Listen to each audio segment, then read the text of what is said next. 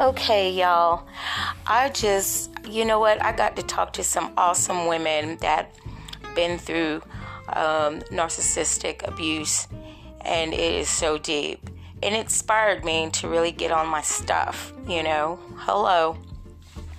Um, I did some research, like I said, on my mania episodes, my manic episode that I had. And, you know, not only am I telling y'all about it, but I also got to learn some things about it myself. And it is wild.